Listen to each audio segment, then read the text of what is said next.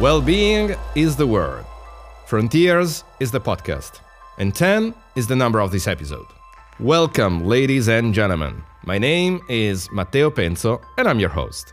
I have become so passionate about well being that I decided to create a conference around it. My company, Frontiers Conferences, organizes global events since 2005, and Frontiers Next Well-Being is our annual gathering to explore the future of well-being.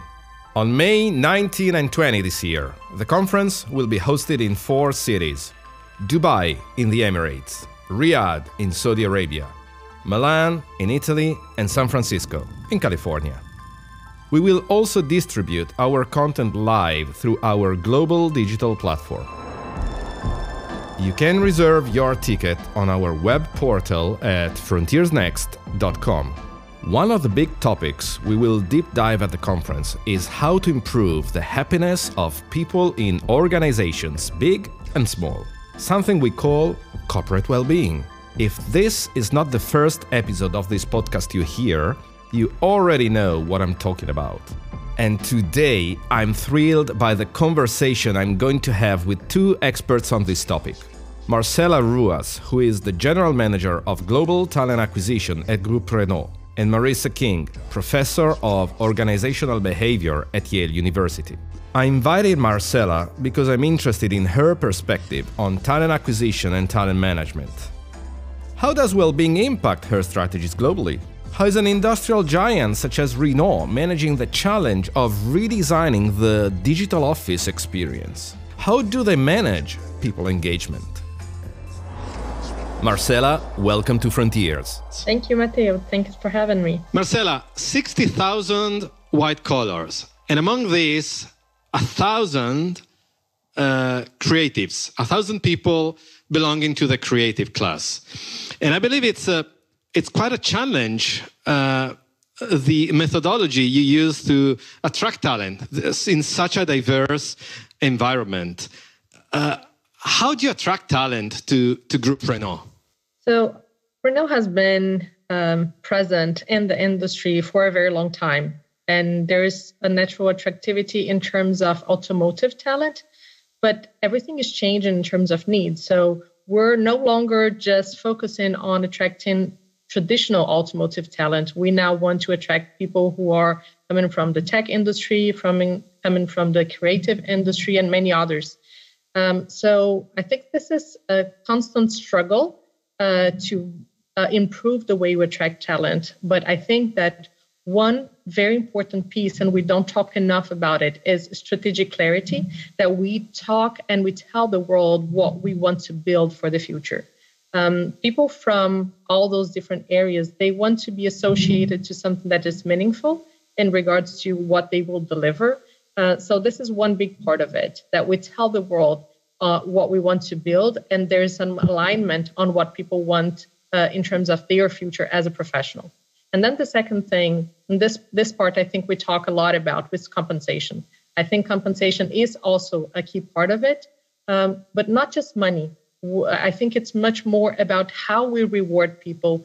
And there's a big component on variable pay. People want to know that they are taking part on results and that they are being uh, rewarded and they have career perspective in a way that's rather just general, normal compensation. We're living in a pandemic. This is the first case for me, for example, in hosting my guests without having them on stage uh, with me in the theater. Uh, COVID is changing the way we treat well being at work. What's your approach? How does Groupe Renault enhance the well being of, of its people today and after the pandemic? I think the first thing is we have to be very adaptable and quick to respond. Everything is so different. Of course, we've never been through this type of situation. Uh, so we have to adapt quickly. And I think the change is permanent. I don't think we will ever go back to the way we used to work before.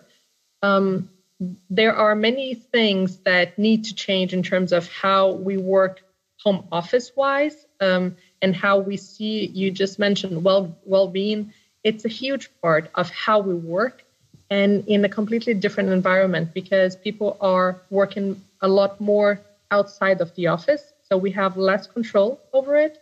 Um, and at the same time, we have new things in place. So, for example, I am a big defender of shorting up the traditional time we have allocated on Outlook for meetings because uh, you you will just book a meeting. It's one hour. How do you do that over a day and you don't have a breathing time in between them? So we're discussing things that we have never discussed before, such as shortening the, the, the automatic time slot that you book for a meeting for 50 minutes so that people automatically book 50 instead of one hour.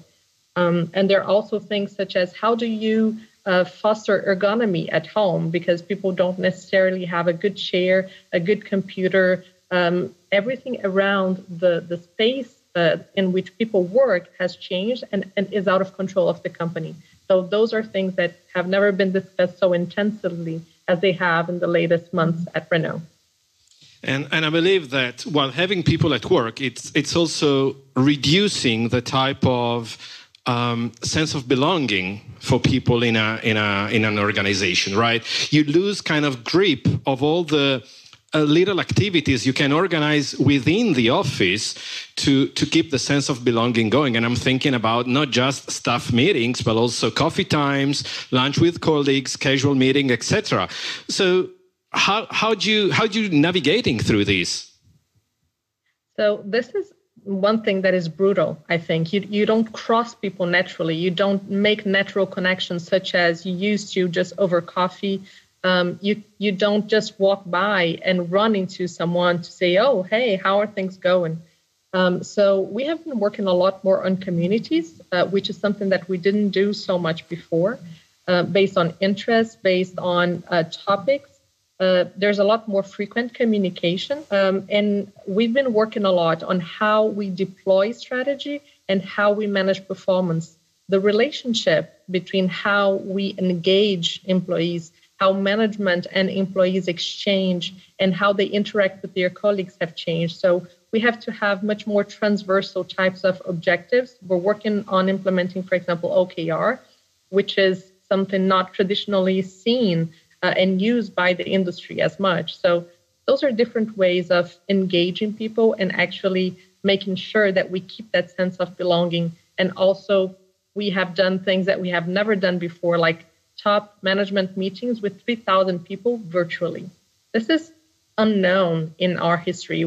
If, if we had said this two years ago that we would do something like that, nobody would have said, yeah, sure, let's do it. They would just say, oh, no, of course not.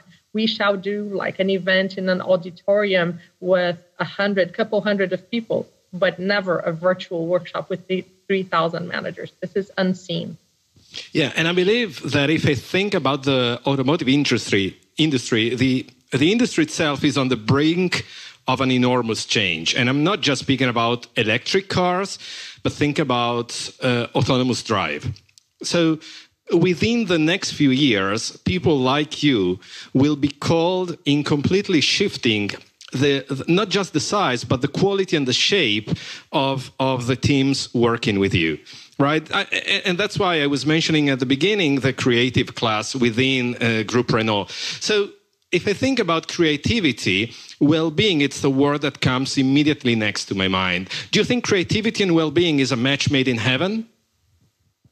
Um, well, I would say that you certainly need well-being to ensure creativity.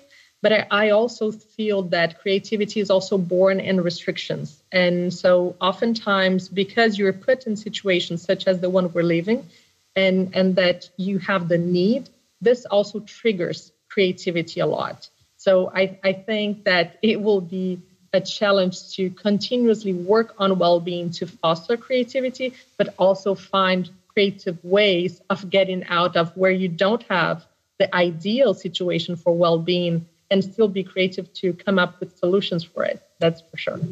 Uh, can you mention uh, the the the one experiment on well-being that your company has been undergoing through this pandemic? You mentioned already the three top managers gathering together in a in a theater. Is there something else, something more direct to the to the people working with you?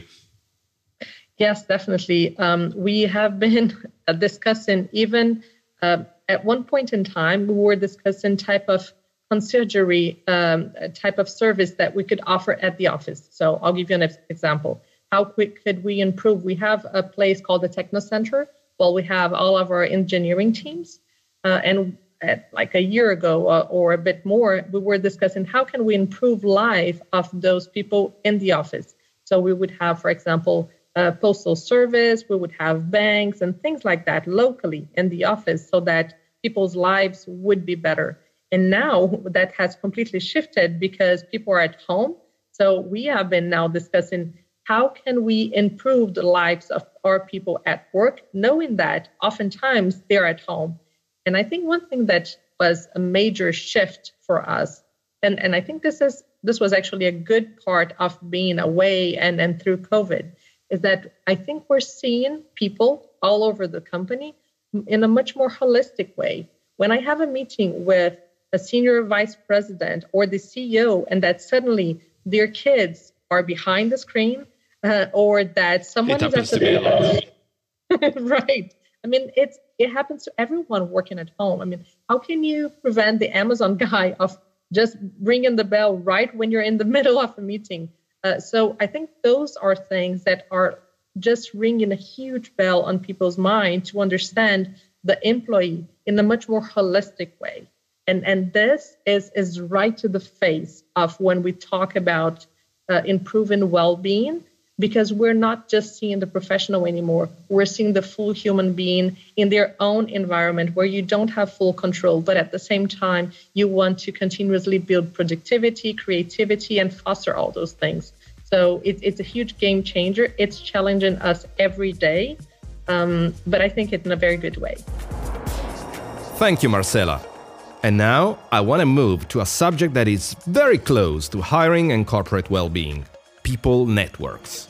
And I have invited to this episode Marissa King from Yale School of Management, where she is professor of organizational behavior. Marissa, I would like you to tell us about the different types of people networks that define our behaviors in society and at work. Most people's networks can be characterized by one of three types. They're either a broker, a convener, or an expansionist. Expansionists are your prototypical networkers. Most people know around 650 people. Expansionists know orders of magnitude more. This allows them to have power and influence, popularity. They get a lot of information. But popularity and likability often don't go together. And the downside of being an expansionist is despite knowing many, many people, they actually feel quite lonely. They have a lot of relationships, but they don't have a lot of close relationships. They have difficulty main- maintaining deep ties. Brokers are the second type of network. Brokers tend to have friends who aren't friends with one another. They exist in different social worlds. They may be a soccer mom on the weekend, and an engineer by day, but they don't bring their engineering colleagues to their soccer games. By straddling these different worlds, they have the potential to be radically innovative. Innovation comes through recombination, and this is where brokers excel. The downside to having a broker network is that people can often feel conflicted. They face competing de- demands from different constituencies, and this can oftentimes be quite difficult psychologically to maintain. And finally, conveners. Conveners networks are characterized by having friends in which all their friends know one another. Their friends are friends. These dense, tight networks provide a lot of emotional and psychological support. The downside is they can often lead to groupthink. Broker, convener, expansionist. I believe, Marissa, what you define as expansionist describes me very well. Thank you for your deep dive on people networks. And to you that are listening to this episode, if you want to hear more from Marissa and understand better the dynamics of social chemistry, she will be live at Frontiers Next Wellbeing on May 19 and 20. Book your seat on our portal at frontiersnext.com. And if you live in Italy, as I do, you have an additional opportunity. Our partner, Egea Editore, just published in Italian the latest book by Marissa King, Chimica Sociale. And now it's really time to close this episode. Thank you for listening. And if you're interested in well being as I am, the best opportunity you have to stay in touch with all our content is to subscribe to our newsletter. Weekly updates and perks from Frontiers Next Wellbeing. Arrivederci.